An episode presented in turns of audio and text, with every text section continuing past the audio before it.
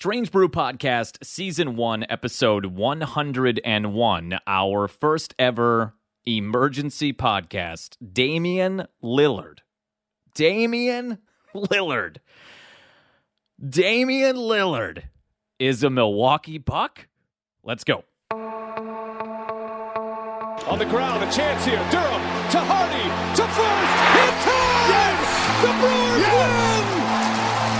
Yes! Here comes Melvin to the 25, to the 20, Gordon 15, 10, 5, touchdown! Wisconsin! Record-breaking run! Morgan a smash up the middle, base hit to center. Here comes Gomez around third. A throw and the Brewers win. Here's the snap.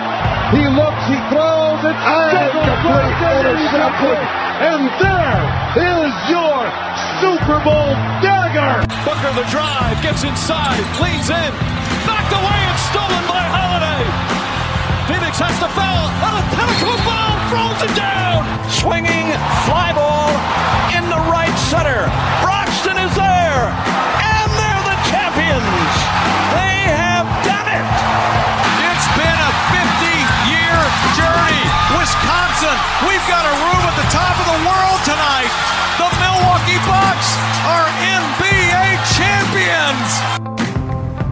Mark it down. First ever emergency pod because I got to get this out. I don't even know what I'm thinking. My brain is scrambling in a thousand different directions. My brain is a mashed potato pile right now. This is basically the end of my workday right now. I went to go get my oil changed, and I was at Culver's having a delightful little lunch, a little butter burger, little fry action, little concrete mixer. And I was just about to walk back over to the oil change place, and I opened my phone and flipped on Twitter, and I saw the Woj bomb. And this is a Woj bomb. This is the definition of a Woj bomb. This is an atomic bomb that is going to shake up the entire NBA, and the Milwaukee Bucks are right in the middle of it. I can't, I mean, I just, I still can't believe it. I had to do a double take. Now, I just happened to load up Twitter the minute that he tweeted it. It's the first tweet I saw, and he tweeted it one minute ago. You know how they timestamp those things on Twitter one minute ago. And I couldn't wait to get a Facebook post up about it or something, but I had to triple check because, again, my mind is racing. And then I thought, well, there are so many fake accounts, especially as it relates to guys like Woj or Shams or Shefty in the NFL or any of those guys. There are so many different accounts out there that are just fake accounts and they tweet things out like that to try to get idiots like me to put other information out there to share it because you get so excited about whatever information they're tweeting about. I had to try to gather myself and make sure it wasn't Wojnarowski spelled differently or some parody account or something. No, it was the real deal after the entire offseason, it sounded like Lillard was going to Miami. That's the only place he wanted to go. Cue the Will Smith. I don't have access to all my audio clips in here. We're doing this on the fly. Just imagine the Will Smith Miami song. I could sing a little bit for you, but that probably wouldn't go well. That was the rumor all year. He wanted out of Portland. He finally wanted to leave Portland after 11 years. After his entire career, he talked about how he wanted to stay with the Trailblazers. He was dedicated to the community. He was locked in to the small market team. He wanted to win there, which I don't doubt. I think that's all true in the moments that he was saying it. It's one thing for that to be said in year four or five or six or seven. He's 11 years in to the NBA now, and the man wants a ring and there's no question about it. It's the one thing he is missing to cement his legacy as one of the great two guards in NBA history, in modern NBA history. I mean, the man's a Hall of Famer. The Bucks acquired a Hall of Famer today. This is a Hall of Famer. If his career ended right now, his 11 year career, he is in the Hall of Fame. Although the standard in the NBA is a little less strict than that in Major League Baseball or even the NFL. But this is a Hall of Fame player. The Bucks have acquired a Hall of Fame player to put next to their younger Hall of Fame player. He could have just stepped away if he wanted to and said that was it and that's a Hall of Fame career. Trailblazers fell flat on their face last year. Then they draft a guard, Scoot Henderson, with the second overall pick, which basically looks like his heir apparent. And despite the desire and the want to do what Giannis did and bring a title to a small market team and to be a guy who plays with one team his entire career, at some point, 11 years into your career, and they had a bad year last year, and there's no sign of improvement, and then they draft your replacement essentially in the first round instead of getting you help. This is kind of like the Aaron Rodgers thing or Brett Favre back in the day that got upset about that when they draft the guy that's going to take your spot instead of giving you help at the final stage of your career on the back half of your prime. Then he said, All right, I guess this is it for me in Portland. It's time for me to try to find something else and chase a title. But he said all offseason the one place he wanted to go was Miami. He wanted to team up with Jimmy Butler. I'm sure the weather and the scenery in Miami, we'll just say scenery in Miami, is another reason to want to go to Miami over anywhere else. That's what he said initially. That was out there for about a week right after the season wrapped up, and then it just sat. And Miami couldn't come up with a trade package. They have limited capital to send back to Portland maybe nothing Portland really wanted in terms of players coming back their way that they could then turn into draft picks or whatever. It just sort of sat out there then like a bobber on the lake for months and months at a time.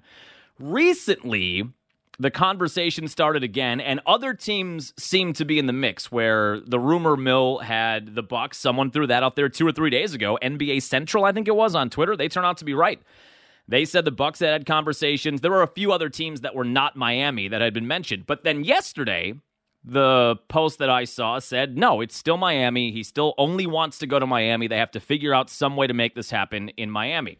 I thought, okay, I, you know, you feel like the Bucks are like the Packers; they're in on every conversation, but it seems like that's not a place he wants to go. And outside of the one tweet three or four days ago that I saw, nothing connected those two together until today. until I was shocked today that Damian Lillard is a buck. I can't say it enough. I don't know how many times I'm going to say it on this podcast. It's like the meow bit in Super Troopers. Set the over under on 24 and a half. He is a Milwaukee Buck. And we're going to get to Jrue Holiday leaving and the compensation going back to Portland in a second. This was, in my mind, though, four years ago. And I know it's four years ago. This was the dream combo to me when the Bucks fell short in 2019 in Toronto, and they lost four games in a row after they were up 2 0 and looked like they were on the way to the NBA Finals. And waiting for them in the finals would have been an injured, banged up Golden State team. Hold on, I'm getting texts. I am getting texts left and right. My buddy Tony said, I feel like the Bucks stole Dame. My one of my best buddies, Paul, said, I'm in complete shock. I'm with you. I'm getting texts left and right here. Ting, ting, ting, ting. That was the guy I wanted, though. When we came out of that offseason, or went into that offseason in 2019 before the 2020 year, it was obvious they needed to move on from Eric Bledsoe, despite the fact that Bledsoe was not bad defensively. He just offered you so little offensively, and he didn't have anything in terms of shooting. That was just the clear spot where, when you looked at that roster, Middleton in his prime at that point, Giannis entering his prime at that point, Brook, who they signed on a waiver that year, that one year, $4 million deal. What a steal that was in 2019 he appeared to be a part of the plans going forward because he had that resurgence with Budenholzer and playing in that drop defense. He looked so good that year and he was hitting threes and everything. That was the spot, that point guard spot. Where do you find somebody to pair with Giannis for this part of his career? And at that time, it looked to me like if you could just find a way to get Damian Lillard, because even then, Portland was in the playoffs, but they weren't really making runs. Maybe they had made a second round run. I think at one point in his career there, they did make the Western Conference Finals. Was that the bubble? That might have been the bubble. They made it that far. I think that's as far as they got with him. When I looked at the landscape of the NBA, I thought that's the guy you want.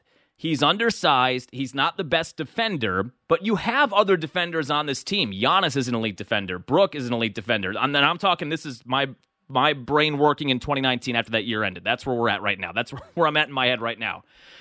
It just felt like you needed a guy who could step up in big moments and knock down a shot because Giannis can get to the rim, and this is still true of Giannis. It, it was true in 2019, it's true now.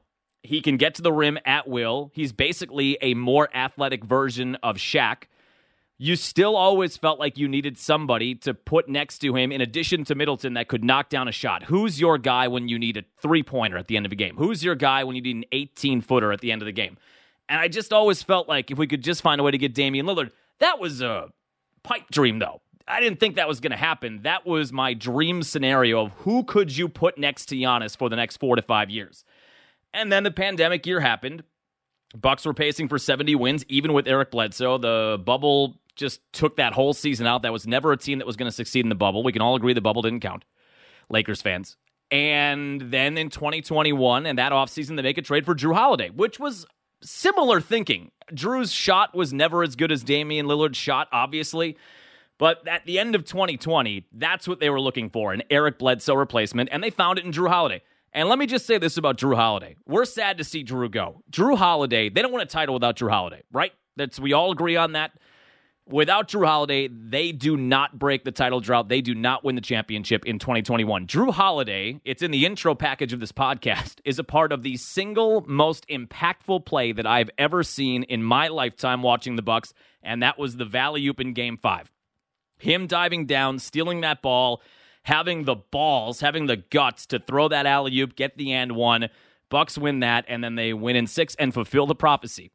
And Jrue Holiday, when he came to the Bucks and as he leaves the Bucks, he is an elite character guy. He is a player everybody wants, a great chemistry guy, very good teammate, so integral in every community that becomes a part of. He and his wife Lauren, they just dive in. Every city they go into and they put their fingers into everything. All the non-profs, all the charitable organizations, they've got their own charitable organization by any measure, he's a guy you want on your team, and they got him. And they win a title the next year. They don't win the title without him. That said, when you looked at the way 2022 ended against Boston, and the way last year ended with the historic, in many ways, upset at the hands of the eight seed Heat in round one, and Jrue just he didn't have the same energy. He didn't have the same shot making ability. He seemed to lack a little poise, especially in that Miami series. I don't know if it was getting into his head, all the stuff and all the downfalls in the playoffs where his shot dropped off and just things didn't seem to click for him in the playoffs the last two years the way they did right when he came to Milwaukee and the way they did in the regular season. His regular season numbers, you look at those and say this guy shot 46% from the field and 38% from beyond the arc, and he plays top tier defense. He's an NBA all defender. Why would you want to get rid of this guy? The playoff performances were just so frustrating. And honestly, he was not even all that good in the 2021 run.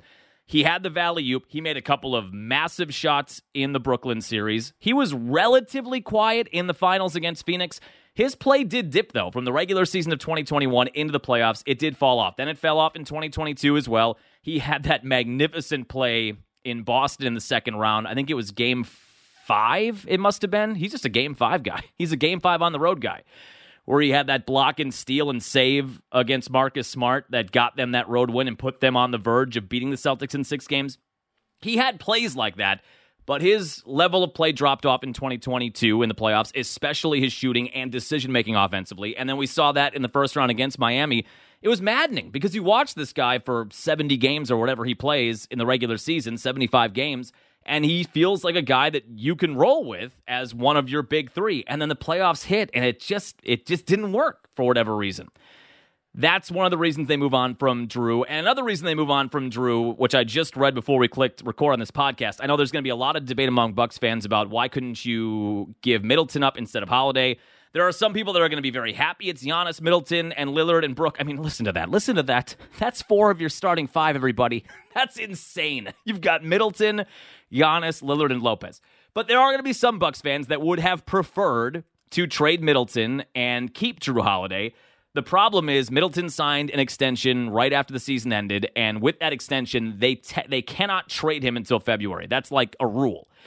And to make this trade happen, obviously, you had to make it happen before the regular season. It was very unlikely if we entered the regular season with Lillard still in Portland that there was going to be a trade deadline deal. That complicated things. For, so for those that say we should have gotten rid of Middleton, we should have kept Jrue.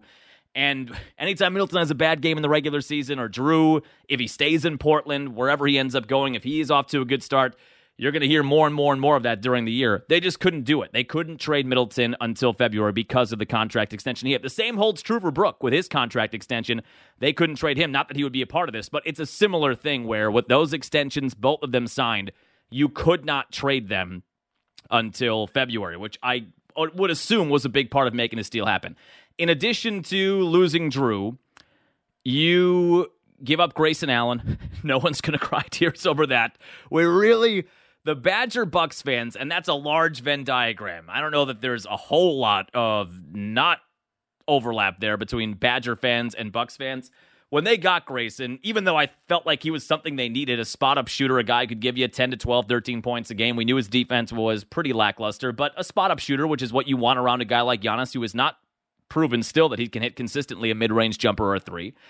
He kind of fit with what they needed, but you thought, God, we got to root for Grayson Allen. And by all measure, Grayson Allen was a stand up guy. I don't think anybody disliked him other than Bulls fans and other fans in the NBA. I don't know that we hated anything that really happened with him in the team. It seemed like he was a good locker room guy, too. He seemed like he got along with a lot of guys. It was tough, though, given the Duke connection and the 2015 national championship game with the Badgers. And then the way the rest of his college career played out at Duke, it was tough to root for him. It was. It was difficult. And then he had that huge mishap at the end of game five last year against Miami where they were playing hot potato with it, and he ends up just eating it in a situation where a basket would have gotten them. Was it, would it have gotten them to overtime or win the game? I think it would have gotten them to overtime, and he didn't even get a shot off. That will be the last play in the Grayson Allen era. They also give up a 2029 first round pick. More text coming in. Our offense is going to be insane. We have to have for we have to have him for the preseason. Work with him on offense. Huge win. Yeah, I agree. I mean, getting him before the year is obviously a whole lot better than getting him in the middle of the year. Now you can just integrate him, and you get him now with a new head coach where he can get in there in training camp, which just started or is going to start, and work on it from the ground up. And now you get all these months. These months are going to mean something now. The Bucks haven't had that in a while. Bucks fans haven't had it in a long time, in three years or two years at least, where early season, regular season games mean something to you. Now we all watch them and we want the Bucks to win, but going into 2021, well, I guess coming out of 2021 when they won the title and proved that they could take it as far as you want them to go. I mean, that's that's the that's the mountaintop. Once they proved that, the 2022 regular season was kind of, eh, you know, whatever. We know they'll get to a two or a three seed, a one or two or a three seed. Same deal with last year as well. Well, now these early season games in October, November, December, as they are building team chemistry and getting everybody on the same page with a new head coach and now a Hall of Fame guard joining Giannis not only is there going to be intrigue just to see it, it's going to be intriguing and compelling basketball to watch them grow together and see how this trends come playoff time. The last few years, you knew they were a top three team in the East, and they could kind of lollygag their way to that, and nothing really mattered until you got to March or April. You just wanted to stay healthy, which is still a huge part of it. Uh, these games now, these early season games, become much more interesting for this upcoming year. Like I said, Lillard is a Hall of Famer. Lillard is a guy who's also under contract for, I believe, four more seasons. I'm reading it right now. He's under contract this year for 42 million. He's under contract next year for 45. He's under contract. Yeah, he's got four more years, and he's got a player option. Oh, no, wait. The 2022 2023. Okay, so that season's done. All right, so he has three years left on his deal. This year, 2024 25, 2025 26, and then he's got a player option for 2026 27. So he is locked in for three more years. No coincidence that Giannis has two more years left on his deal and a player option then for 2025, 2026. And listen, obviously the messaging from Giannis all offseason was heard. He was heard loud and clear. We talked about this on a podcast at some point that he was basically saying all of the same things he was saying going into the 2020 season before he signed his most recent extension, and that's true. He has basically said all the same stuff. He wants to battle for titles. He would love to be a guy that plays for one team his entire career. He would love to mimic some of that, like Hakeem, a guy he's been training with, it looks like, over the last two or three days, Hakeem Olajuwon. He would like to be like that, or like a Kobe that stayed in LA his whole career. But like he said going into the 2020 year, and like he has said this entire offseason, it would feel like he's been a, it feels like he's been a bit more vocal about it this offseason he has said if the team, if the Bucks or whatever team I'm on, if they are not committed to winning, if they're not committed to putting the best parts around me where we are chasing championships, then I'm going to have to go and find something else. He has said, I'm a championship guy first, and then I will just end up wherever I end up. I'm not going to stay loyal to a fault where I'm on a rebuild or I'm on a bad team or a six or seven or eight seed and I'm the only attraction that people are coming to see. No, no, no. I'm not going to do that. Well, those messages on all the podcasts he's been doing have been heard. They were heard.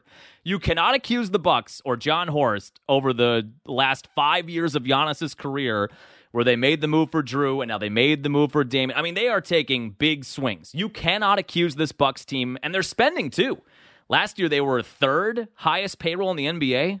The Milwaukee Bucks. That defies logic. That works against 80% of my Bucks rooting life. that they are in the luxury tax and they are spending like they're the Yankees or the Dodgers of basketball.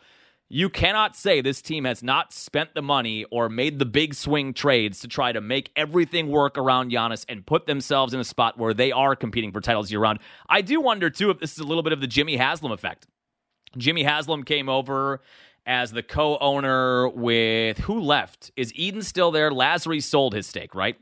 Then Haslam came in and he joins Edens now as the co owners. Haslam, though, is worth more money than anybody in the ownership group. And you wonder if that's a factor, too. I don't know how much this adds to payroll. NBA, you typically have to match up payroll. I don't know how this will all work with the luxury tax either. You wonder if that's a factor here, too, in your ability to go get a guy like this. But Giannis's messaging all offseason was received. and they are making about as big a swing as you can make right now to put Damian Lillard next to him. Damian Lillard is a buck. I can't stop saying it. And he is going to be here for the next three years, barring some trade or something else happening. And he could be here for a fourth year, too. That's a big, big element of this deal going down as well. So now Giannis knows that Lillard's here beyond the length of Giannis's current contract. Giannis could sign an extension this fall. He could sign it in a month or two, I believe. I have long said there is no reason for him to do that, and I still don't think there is. Even with you, even when you get Lillard, would it be a great show of faith? Would it be a, a banner day for Milwaukee if he did? If he said, I'm going to sign this extension, even though I don't have to, even though I don't stand to make any more money now than I would in a year or two signing the extension, that would be awesome. We would really appreciate it if he would do that. He doesn't stand to gain anything by doing that. This is another show, though, from the Bucks front office, from management and they are saying we're going out and getting the big pieces and the big pieces contract run longer than your contract. Maybe you want to stay maybe you want to sign a two-year extension at the end of the current contract you're on. What a day. What a day. I mean this team becomes the odds-on favorites to win the, the championship right? I'm trying to think of who would be above them. I know the celtics got porzingis. That doesn't compare at all. That's not even close. I'm trying to think of the major deals in the NBA this offseason that would have catapulted somebody beyond now the Bucks with Damian Lillard and Giannis together. I can't think of it. They were always going to be top four, top five, top three, maybe based on some books to be the favorites to win the championship. They are. They've got to be number one now, and they are the going to be the favorite going into this year to win the title. What a day! What a day for Milwaukee sports. Can we say too? By the way, let's just talk real quick because the Brewers clinched last night. That's another huge story. I guess we kind of had to do an emergency podcast because we never would have. This would have been a two hour podcast on Friday if we had to go over the Brewers clinching the division in weird fashion, but whatever, satisfying fashion. Damian Lillard coming to the Bucks, and Friday we're going to be recapping, hopefully a victory Friday with Packers and Lions. That'll be a big part of that podcast. Packers always lead no matter what. Although this may be one of those rare times. I'm trying to think with my news person brain, with my sports person brain, if I were in charge of putting together a sports cast or a sports show and all of this happened on the same day, what would lead? If this all happened, if the if the Brewers clinched Thursday night and the Bucks made the trade Friday morning on a victory Friday, what would be the lead? It's still the Packers, I think. I think it's still a week four regular season Packer game. That just shows you how gargantuan the Packers are in the brains of Wisconsin sports fans. I do. I think it would still be, even with acquiring a Hall of Fame guard to put next to your Hall of Fame top 20 NBA player of all time, I still think week four Packers win or lose would lead that. I think it would. But we would have had that podcast would have been jammed up. Brewers clinch last night. They are the NL Central champions. Did it miss a little oomph because they lost and they had to wait for the Cubs to lose? The magic number was at one? Maybe. I saw some Brewer fans or baseball fans that had a dump in their pants about that last night and said, I can't believe you're pouring champagne after a loss. Well, it's one day. Baseball's a long season. What they're celebrating is accomplishing one of their first goals. Well, I guess their first goal was clinching the playoffs. Second goal is clinching the division, and then you have other goals. Hopefully, you win in the wild card round. Hopefully, you win in the NLDS. Hopefully, you win a pennant and win the NLCS, and you get to a World Series and win a championship. These are the step ladder of goals. Yes, they lost, and that was disappointing. And it would have been way more fun to celebrate a win. I was there two years ago in 2021 when they won to get their magic number to zero. I was there in 2018, that final Sunday where they won to force game 163, and they did win that year to clinch a playoff spot in St. Louis. That was in a win. I was there in 2011 when they clinched a playoff spot at home against the Marlins. I was there in 2008, the final day where they won, and then the Mets lost in Miami. We all stayed and watched that game. It's a lot of fun. I wasn't there last night, so I can't compare them just in person. It's clearly a ton of fun when your team clinches something important and they do it with a win.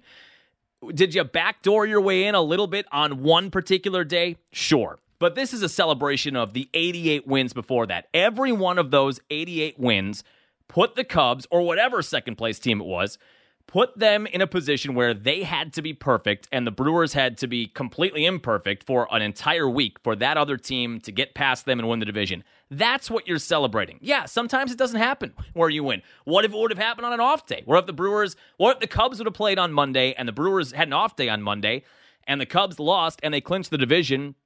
You knew they would come back on Tuesday then and have some kind of celebration regardless of the outcome. You know, you can't fix the calendar. You can't do anything about that. It would have been a little better, maybe, if they win and that's what takes care of it. But you put yourself in that position. The team put itself in a position where one Cubs loss clinched them the division. They did that.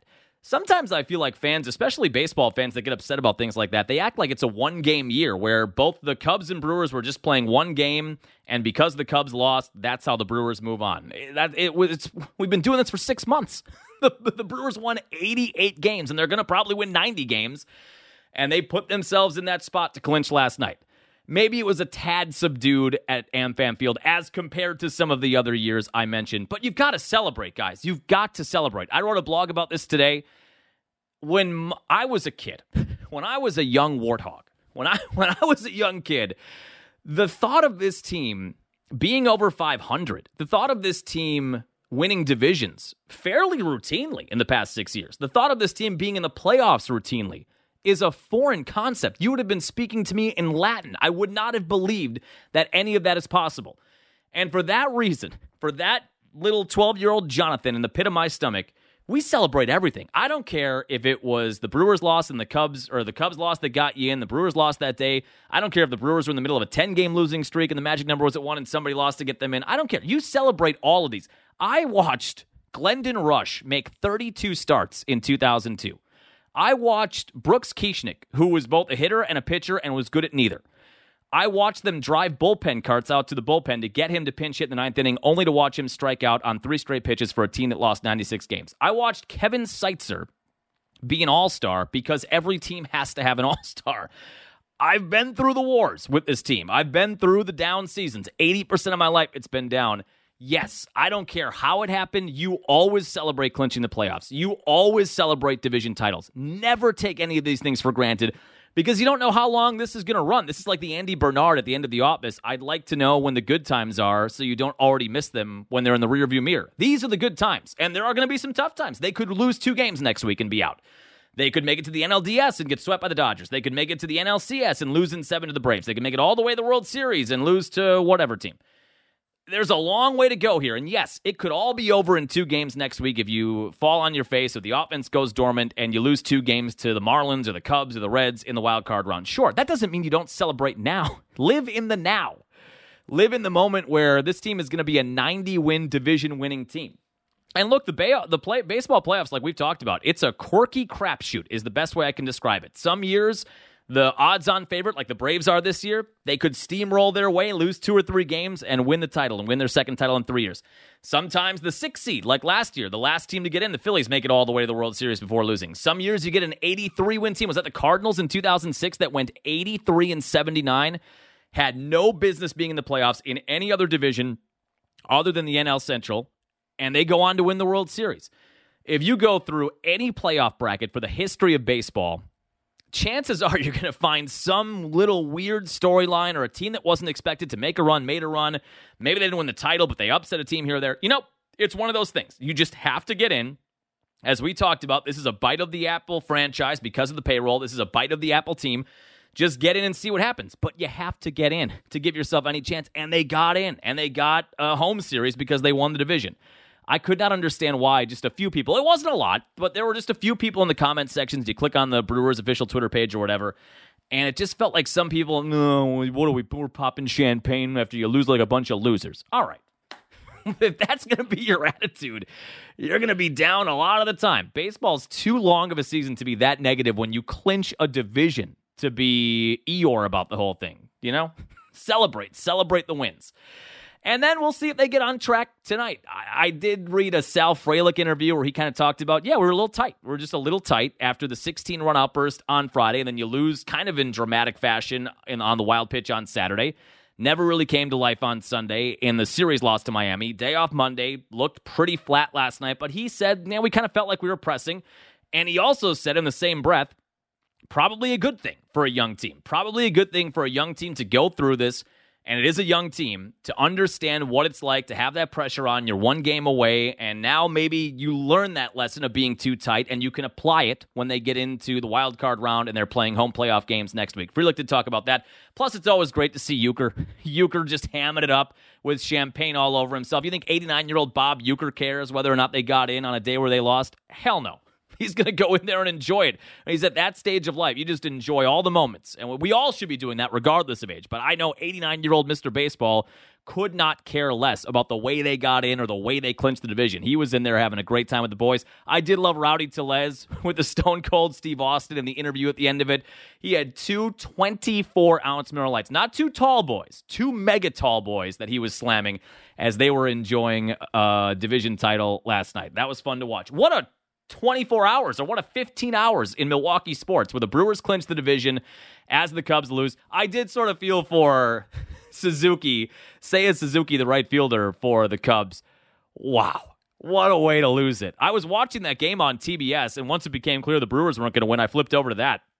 Cubs were up 6 0, then it was 6 5, and they had it. It was a can of corn out that would have ended that inning. They would have had a 6 5 lead going the ninth inning, and he just whiffed it. Just wild that that's how you get in.